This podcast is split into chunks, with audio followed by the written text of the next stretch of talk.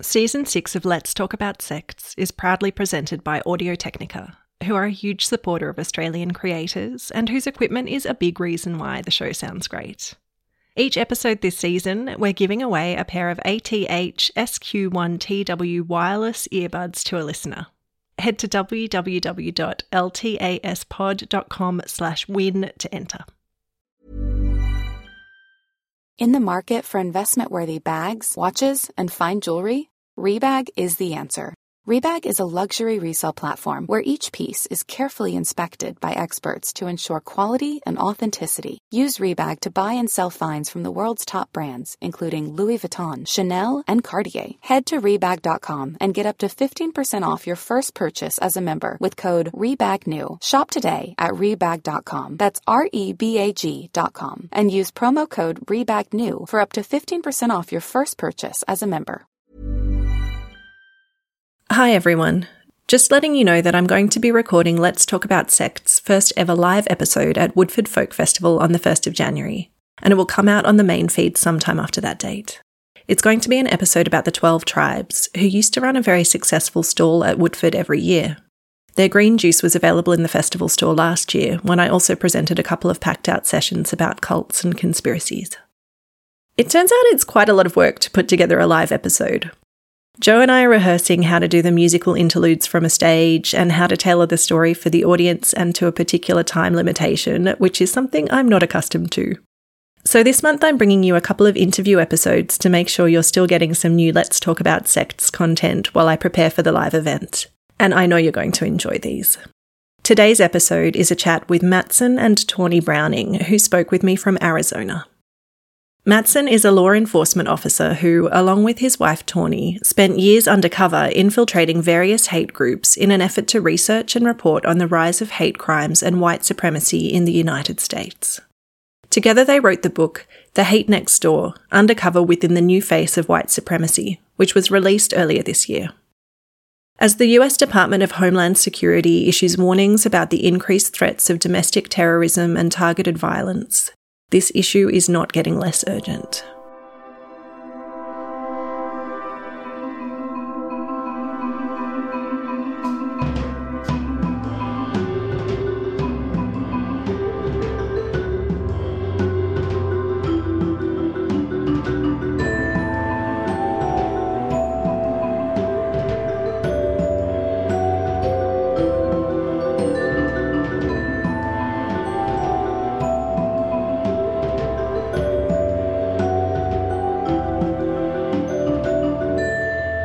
Welcome to Let's Talk About Sects, a podcast about cults around the world.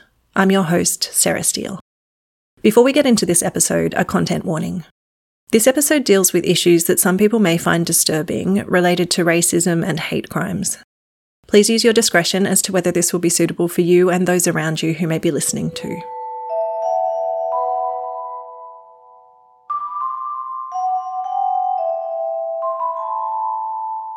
Matson Browning is an internationally recognised authority on the inner workings of white supremacy groups.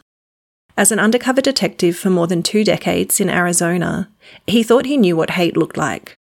That is, until he got a front row seat. For more than 25 years, Browning has been infiltrating, documenting, and disrupting white supremacy movements from the inside, gaining an intimate vantage point to the KKK, skinheads, border militias, Proud Boys, and other white power groups as they organised and grew, their ranks including police force and military veterans. Tawni Browning was the supervising and casting producer for A&E's Escaping Polygamy, a series documenting the trials and struggles of individuals attempting to leave the cult life of polygamy. For years, Tawni has been assisting her husband in the investigations of numerous skinhead organisations. She supported Matson's work adopting fake IDs and ideologies, seeking the arrest of hate group participants. What others dismissed as fringe groups, Matt quickly recognised as large and interconnected organisations permeating every facet of American society, effectively spreading their dangerous and repugnant rhetoric at unprecedented speeds. Now, with the violent polarisation in our communities and an increase in hate crimes, the threat posed by these toxic organisations feels as acute as ever. So let's hear from Matt and Tawni. Great to meet you both. Thanks so much for making the time to come on the show and tell us about your work. Can you first up tell me a bit about your background and how you originally became involved with this subject? Well, I, am a I was a Mesa police officer, uh, born and raised in Phoenix. Uh, got hired by Mesa Police Department, started working gangs, and then my involvement in the white supremacy world came when a skinhead tried to kill me, and that piqued my interest. Is like yeah, maybe I should know what's going on here. And that that opened up the doors, the windows, the gaps, everything into what we've now created and done. It kind of made it really personal, really fast. Yeah, I can imagine so. And and so then how did this turn into your book, The Hate Next Door? Wow. Well, The Hate Next Door is actually the journey through um, I think it's through both of our times doing white supremacy and, and cultish work you know, and it's it's it's the story of how our family was brought into it and how we've combated it. It's the story of you know how Tawni was there to support and take care of, and and um, really, I mean, I'll say till the day I die, Tawni saved my life numerous times because of what she did for me. Um, and then it also talks about law enforcement that's involved in the white supremacist world and military and, and politicians. And it's just, it's just this crazy journey through our lives. And, uh, you know, I hope everybody enjoys the hate next door. It kind of started as a thing as for at least for me, is I wanted, it was a therapeutic process. I wanted him to be able to get all of these stories and thoughts and, and intelligence out of his mind and we could get it on paper. But as we, as we wrote it, it was like, this is for everybody. This isn't just therapy. This is things that we need to tell the world. Yeah, no, absolutely. And kind of get digging into a bit of what you've actually done and, and the content of the book. You, you've used fake IDs and assumed hateful ideologies to infiltrate these groups, which sounds incredibly dangerous. So I was wondering how how did you gain access? And you also alluded to this already a little bit, but how has this work impacted your personal lives and your family's lives? Well, I, I think we gain access by just doing what, kind of like what we're doing now. We're talking we're, we're you know my access was gained by i had questions and so i i went and met with the leaders of these organizations and asked questions and i and with the, each organization you twist your question a little bit more to meet what they want and what they perceive and that's how i got my start in the undercover world. Yeah and and, and so you just you know but but how do you i you know i think maybe for the next book we'll go more into depth on um, maybe the how psychologically you get out of this stuff because it's like in, in any cult work you do um, you you have to take on the persona you have to take on the the ideology of that organization. And so when we go to the Klan meetings or a skinhead meeting or whatever white supremacist meeting i was going to you have to take on their views and their ideologies and, and spew out the rhetoric and, and everything else. And that's why when i come home that's that's you know Tawni's. I mean, her role there was unbelievable. Yeah, it just it sounds to me like yeah, it must be incredibly difficult to have to engage with this you know very hateful content and embody the it's like an actor right like believe, believe that you actually are buying into this rhetoric and then so you're coming home and and Tawni you're kind of bringing him back down to earth again well, it's very interesting that you say that because it's like it is very much like method acting. You you completely it, your life depends on the fact that you're believable. So he was method acting all of this all the way through, and then he'd come home, and it, it was a long while. But you know uh, that stuff seeps in bit by bit. So we've kind of been through this cultist process. You know that other people they're you're in the water. Bef- you know you're drowning in in the water before you even knew you got your toe wet. So it, you know, it was yes, it was a process to make sure that he didn't become the monsters that he was fighting. And so, what can you tell me about some of the most common misconceptions around white supremacy? Oh, shoot. White supremacists are hypocrites. You know, a lot of the rules they have are are ridiculous and bogus. You know, they have it's a thing called the 88 precepts, and these are 88 rules that you have to live by. You can't do any work with a Jewish owned company. You can't work or go to school or associate with Hispanic or black or or minority individuals. Well, come on. Eh, that's impossible to do. And so, you know, we don't use drugs, but they do use drugs. It's it's just a hypocritical organization and it's it's you know, you get so brought into the way of the thinking and and and the rehearsing of everything in your mind going over and over and over and next thing you know, that's all you think about. That's all you consume your time with that. And so, you know, I I think misconceptions about white supremacy is pick one. It's they're all misconceptions. It's it's kind of crazy with what's going on in our world right now. Is that when he's talking about the the white nationalist movement is so hypocritical. White supremacists are jumping on the Hamas bandwagon, the terrorist bandwagon, and rejoicing because there is so much atrocity towards the Jewish people right now. So, but they they don't like Muslims either. So it's just an opportunistic. Yeah, they're, they're just going with the lesser of two evils right now. Okay, we can wipe out the Jews. I'm with Hamas.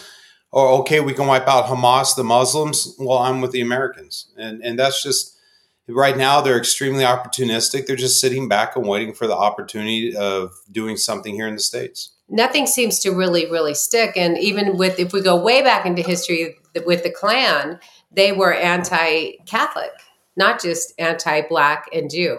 So it, it it's it, like you said, it you just can't even really follow it.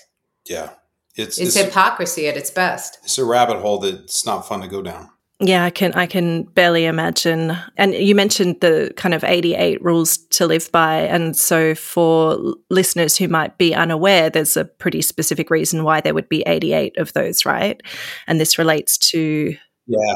Eight eight is high, eight. The eighth letter of the alphabet is H, so is Heil Hitler, and which is another thing. They go back in and and when you talk about cultish mindsets and, and cults, I mean, really, these guys praise and love and bless Adolf Hitler, and he is their their supreme being, supreme leader, and whatever Hitler said to do, they will do it.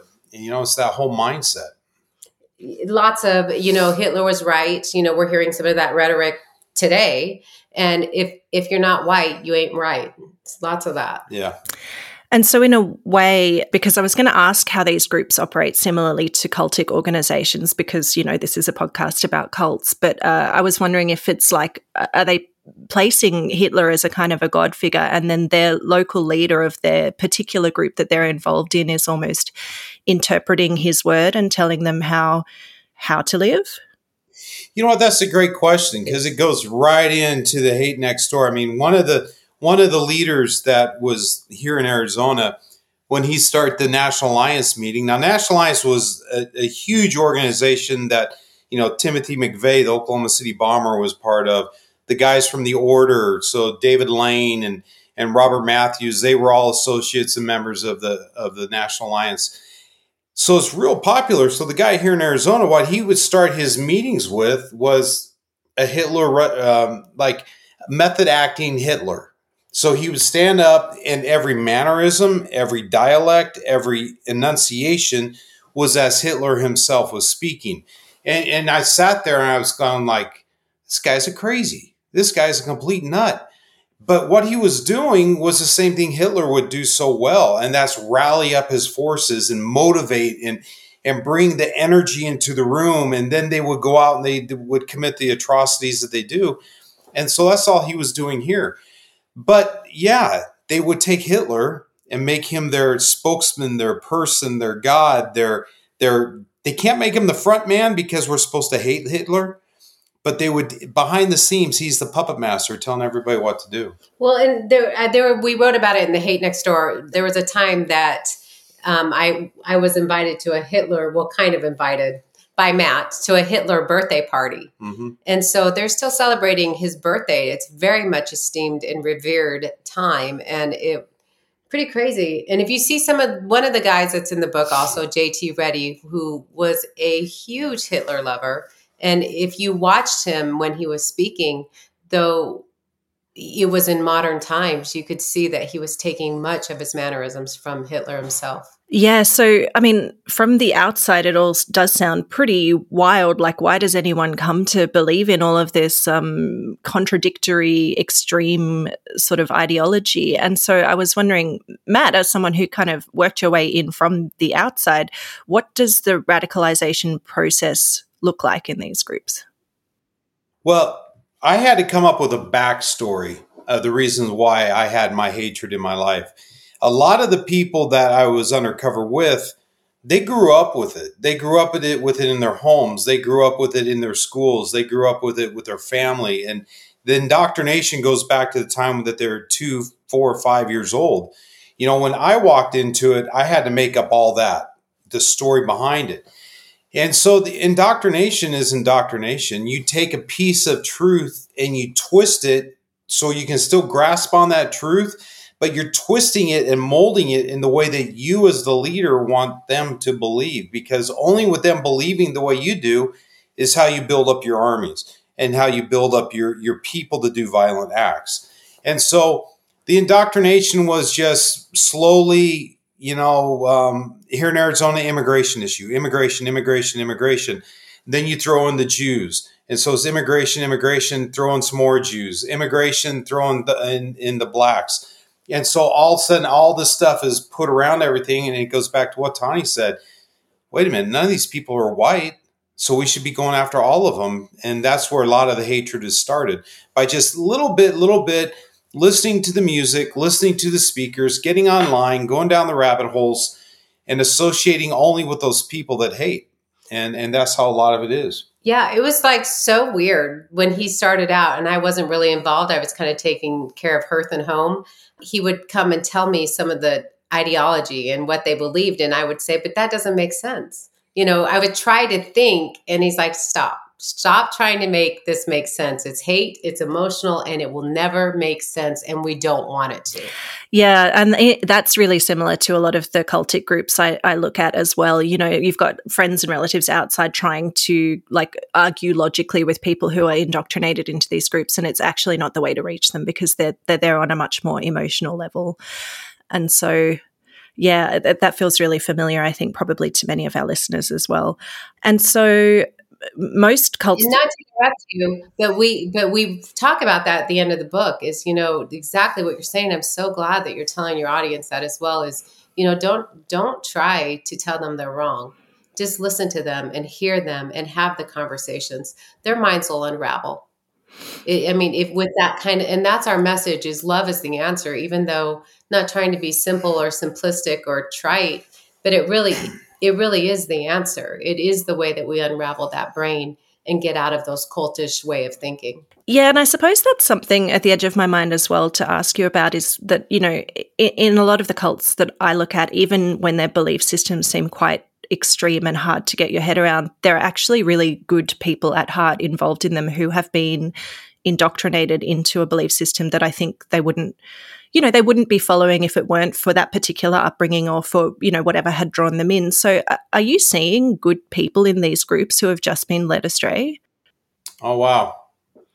Now, I, here's what I'm seeing. I'm seeing that that hate is based upon hate is an emotion. And so in order to feel the emotion of hate, something has to happen to you in your life to to get that angry, to get that upset, to get that motivation in you and, and it could happen anybody. That's why it's called the hate next door.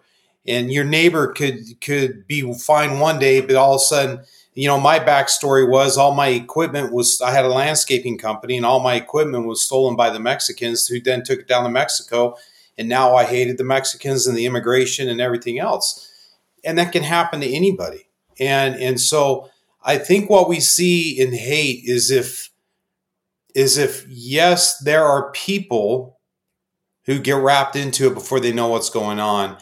Yes, there are people who who maybe don't necessarily want to be there, but because of something happened in their life, they're there. But to say they're good people, I mean, you have good and you have bad. You have love and you have hate. And so I think I think we all as adults can understand the emotion behind the hate. And I think that's what we need to work out is where it's coming from. Yeah, I, I have personally seen good people. I mean, I I'm quicker to say that I think, and you know, I haven't worked the streets like Matt has, but I have been involved in in quite a few of mm-hmm. these folks' lives, and I would absolutely say that they're good people. And sometimes it would be, you know, if their sister or mother or aunt can't reach them, maybe I can, and we have had success with that. So I mean, good people to the point that I want them around my children, maybe not. Their life experiences have taken them to a place that I'm not sure that I would want to introduce that into my children's lives. But some of them, yes. And I guess maybe the like the term good people is a bit misleading. Like we're thinking actually someone who may have been a good person had they not lived a life that that led them into this ideology, right? I think that's nine out of ten of them. Then, yeah, I if think you, so you, too. You, you put that definition on. I think that that they're all good people until that one decision they made to do something wrong mm-hmm. or to hang out with a certain person or to be indoctrinated into this group. Well, I got to be real honest, real honest here, and I I haven't been this honest, but it hasn't come up. But there, I was when I first got involved, I thought it was okay to not be completely forthright about who I was, and it was for the the greater good. But as I really started doing the work, I had to come to terms with myself because I did see the humanity in them. What was being objectified as, oh, he's a skinhead or oh, he's this or that turned into this is someone's son, someone's brother, someone who he's very loved. And I see why. I can see the humanity in him or her.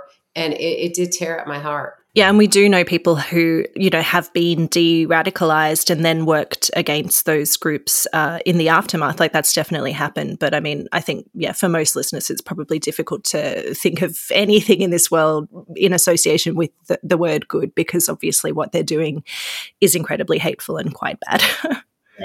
And it's an excellent question, though. I mean, you can I can think of three of the guys that you worked with already, Matt. Some that that esteem him as he, they, one guy said that his heroes were Jesus Christ and Matt Browning, which is a little crazy, but you know, it's you know, some of these guys are their hearts are are pure as pure as you can be when they've been as black as they once were.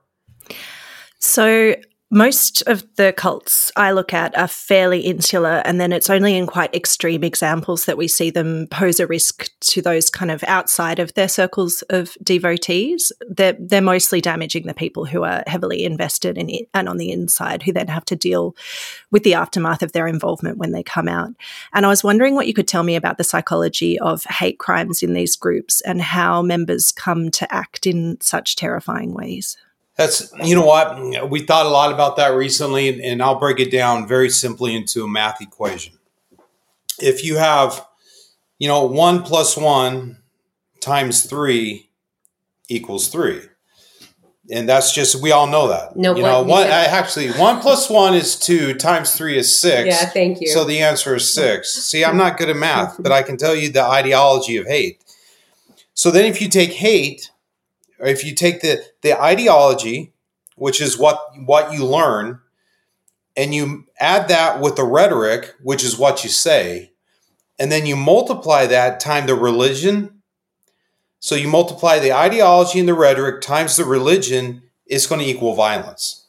And that's what happens within these movements. A lot of the hate movement is religiously based and and that's why it's so hypocritical. A lot of it is is religiously based, and it's the religion that causes people to do the most extreme things, whether it's change your life or do mass shooting. Religion can push you to do one of the, one of the two things, and so the what I'm finding with hate is that in these organizations, they want their members to go out and commit the crimes against people on the outside because there's nobody on the inside that you know there's no jewish people who are part of their organizations or blacks or mexicans or muslims.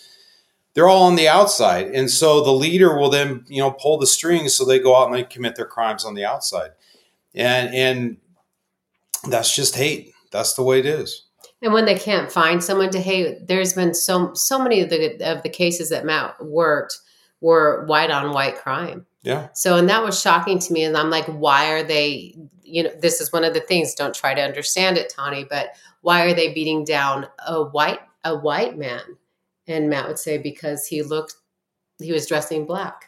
Yeah, he dressed like a rapper, and so they're disrespecting the race. Or he was he was effeminate, or he looked effeminate. I mean, so it's all subjective. Or- it just nothing stuck. he was dating a black girl or he was dating a Vietnamese girl or eh, you know anything that takes away from the white white white ratio they'll go after you And and back to the Hitler, it's that straight eugenics. They would use whatever they whatever worked in that hour. Yeah, and when you say that the religion element is kind of what motivates a lot of the actual action and kind of the hate crime, is that because it's bringing kind of like a higher power motivation that makes them feel like it's much more um, urgent to act on it because of that religious belief? No i think the religious belief gives them hope for the afterlife. You know if you if you go and you die in battle then you go to valhalla and you hang out with the valkyries and you fight all night long or you fight all day long and you drink and party all night then you wake up in the morning you do it again. Um, i think like like why are the is the, why do the whites the white supremacists why do they hate the jews so desperately you know it's because they say it's because of the banking system because they own hollywood because of the media.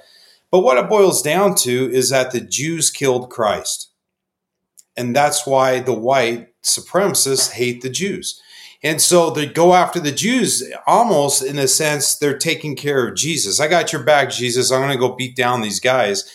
And they think that they're going to die and go to heaven and be hanging out with Christ. And you know what? It's it's just not going to work out like that. Sorry, guys.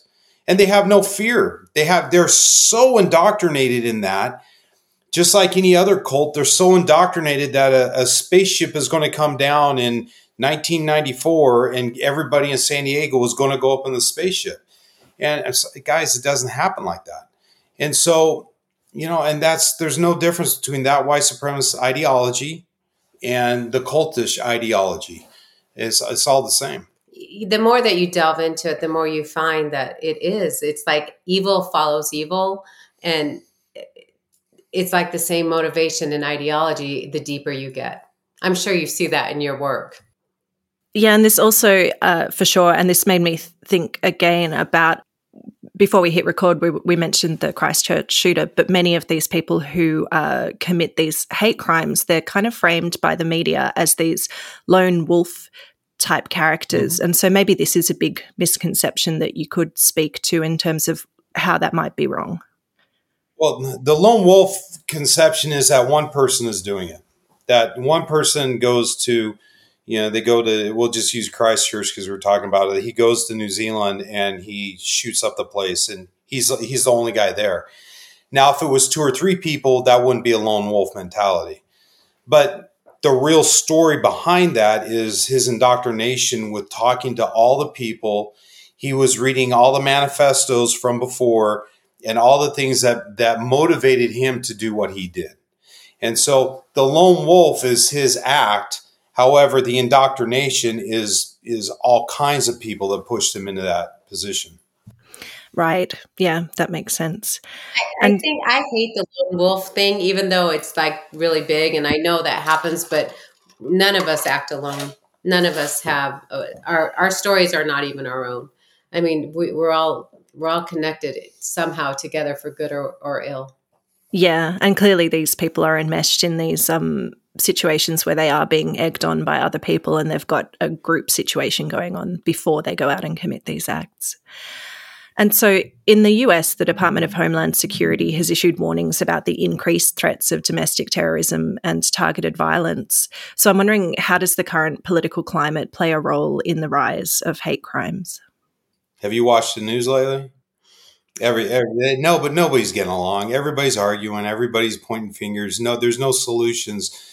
Um, a lot of the thing that motivates hate is no solution based thinking because you don't get out of the hate unless there's a solution to what you're what you're trying to go through. So people will watch the news at night. They get all spun up and all ticked off. They go to bed. They're ticked off. They dream about something at night and they're ticked off.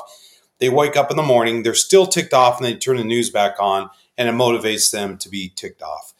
So I think whether it's, it's the news, whether it's social media, whether it's elections, whatever it is, I think there's a lot in our communities and in our countries that we can do to stop the motivation of hate. I, I know one time Australia, believe it or not, Australia was the capital for hate music.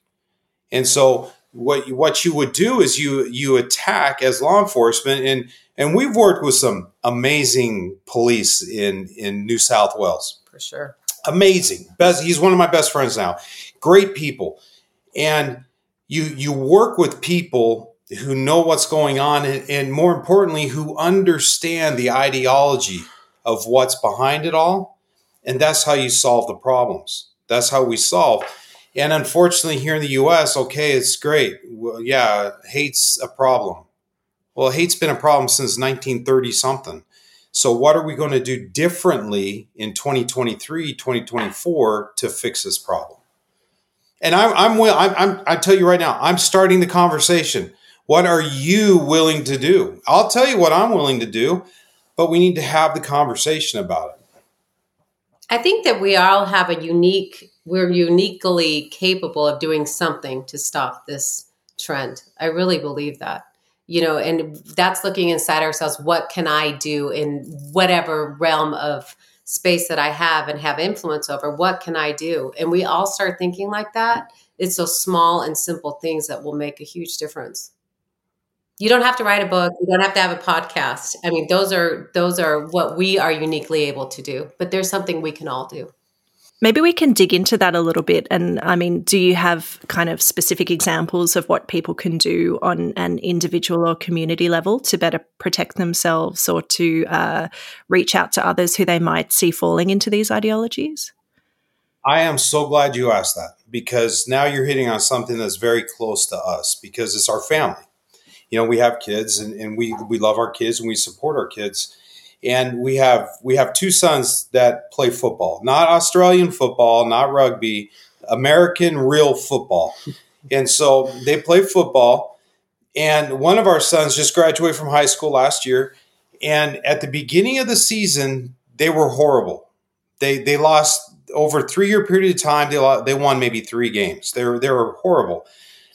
But the coach brought the team together and he put them all in a room and he said nobody leaves this room until you understand who the russian kid is on the team. What's up with the black guys on the team? What is up with the mormon or the catholic or the baptist that's on the team? What is up with your teammates that you can relate to that you can understand? And what is there that you can share from yourself to help them understand you? So our son told us that after a few hours you know they they went out and they went on that season and they took state. And they took state in the hardest division there was in Arizona only because they knew each other. They were successful because they knew each other.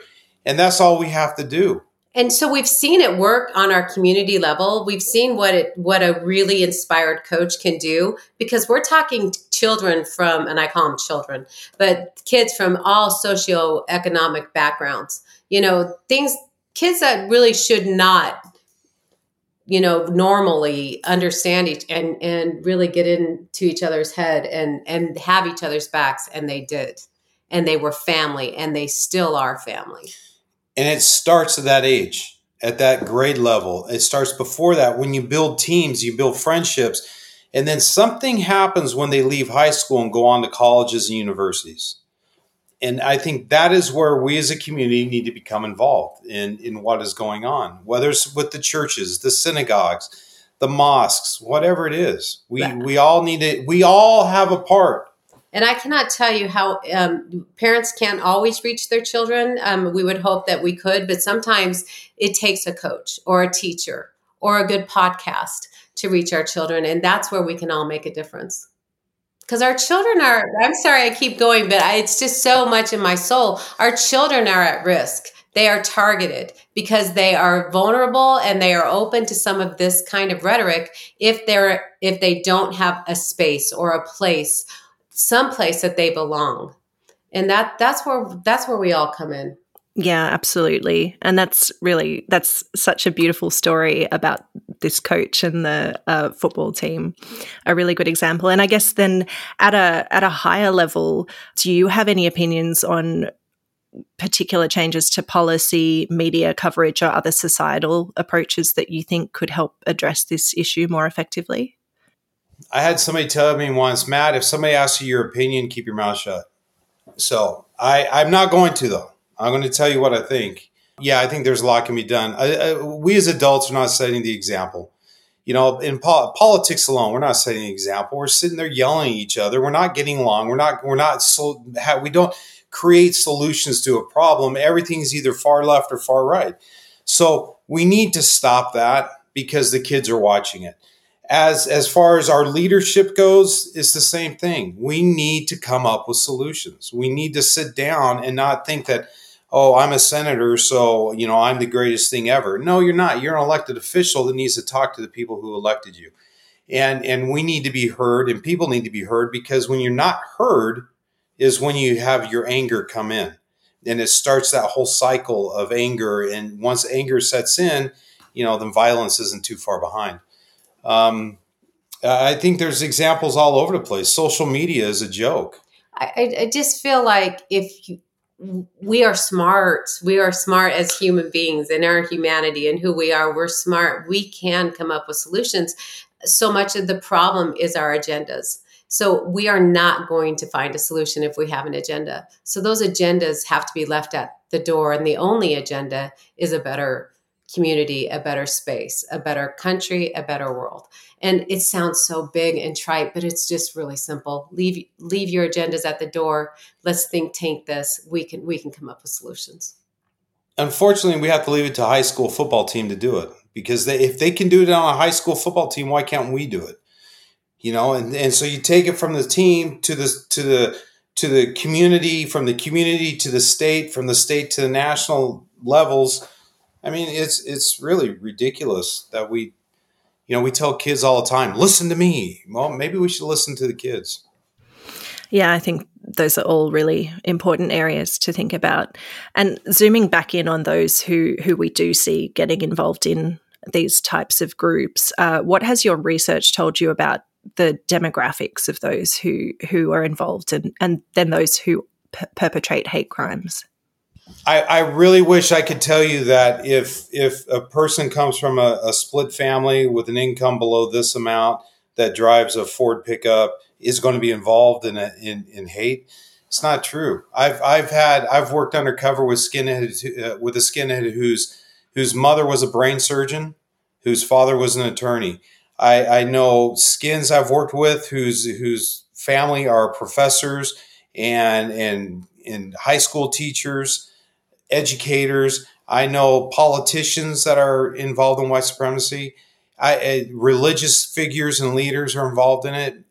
I, I, I really can't. All I can tell you is what Tawni told you earlier is that we need to give these kids the opportunity to make a decision and give them a football or a lacrosse stick or a rugby ball or whatever it is. And, and that's where you take away one of the one of the most violent skinheads I know I put him away in, in prison for a home invasion. Um, he was one of the smartest guys. He was eloquent. He could speak. He was a good. He could he could motivate people. And one of the turning points in his life was when he was in high school and he didn't make the baseball team, and that pushed him to go with these other people. And now his life's basically, you know, he's a convicted felon. He's a hater. He's a racist, and and he hasn't changed so far you know i just that's one of those th- misconceptions that we think about so much is i thought everyone was like a knuckle dragging can't string two sentence together you know hard drinking loving guy with a shaved head. It just wasn't that way. Some of them could really speak the king's english in ways that were quite scary because they somehow made sense of something that's insensible it's so interesting to hear you say that because I think I probably still had some of those misconceptions in my mind, even though I know that people always uh, talk to me about, you know, I would never end up in a cult and it's only a certain type of person who ends up in a cult. And I'm constantly telling them that is absolutely not the case.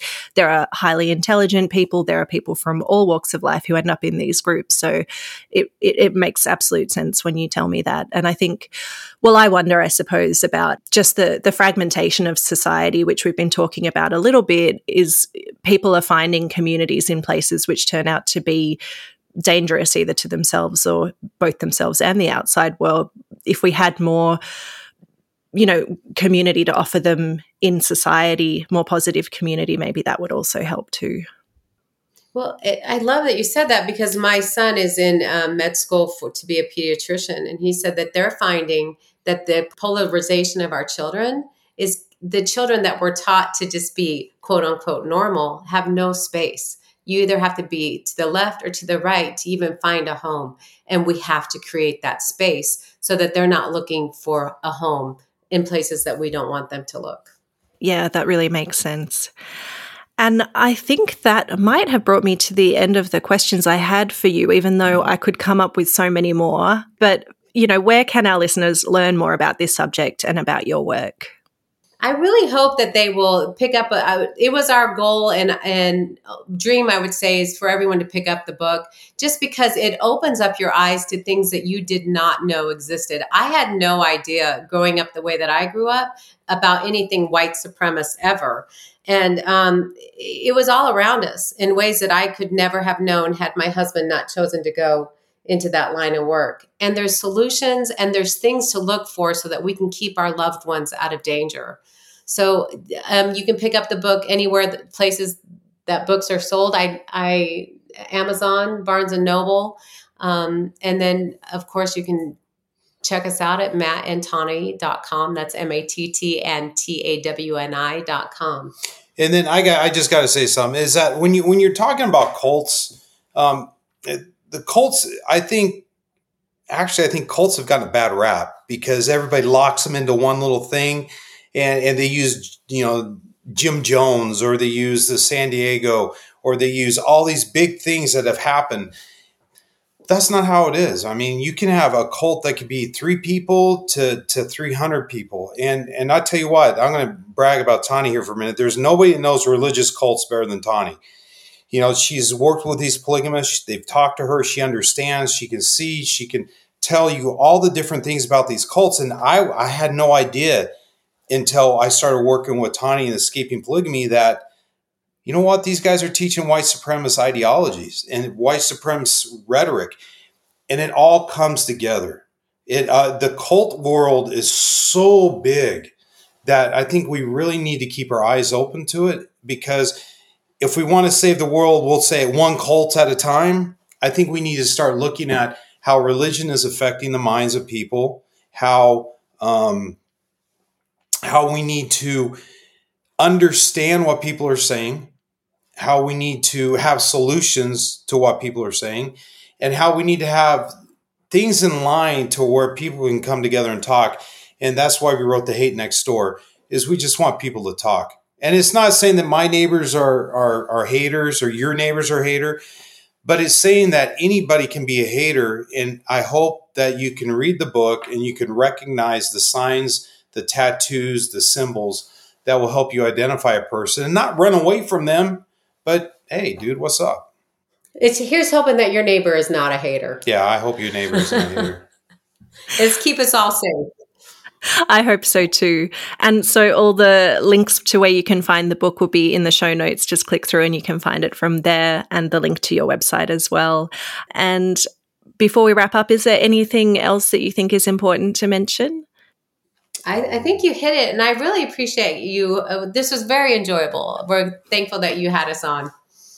You're doing good work. Great work. Keep it up. Thank you so much. That's really kind of you. It's been an absolute pleasure.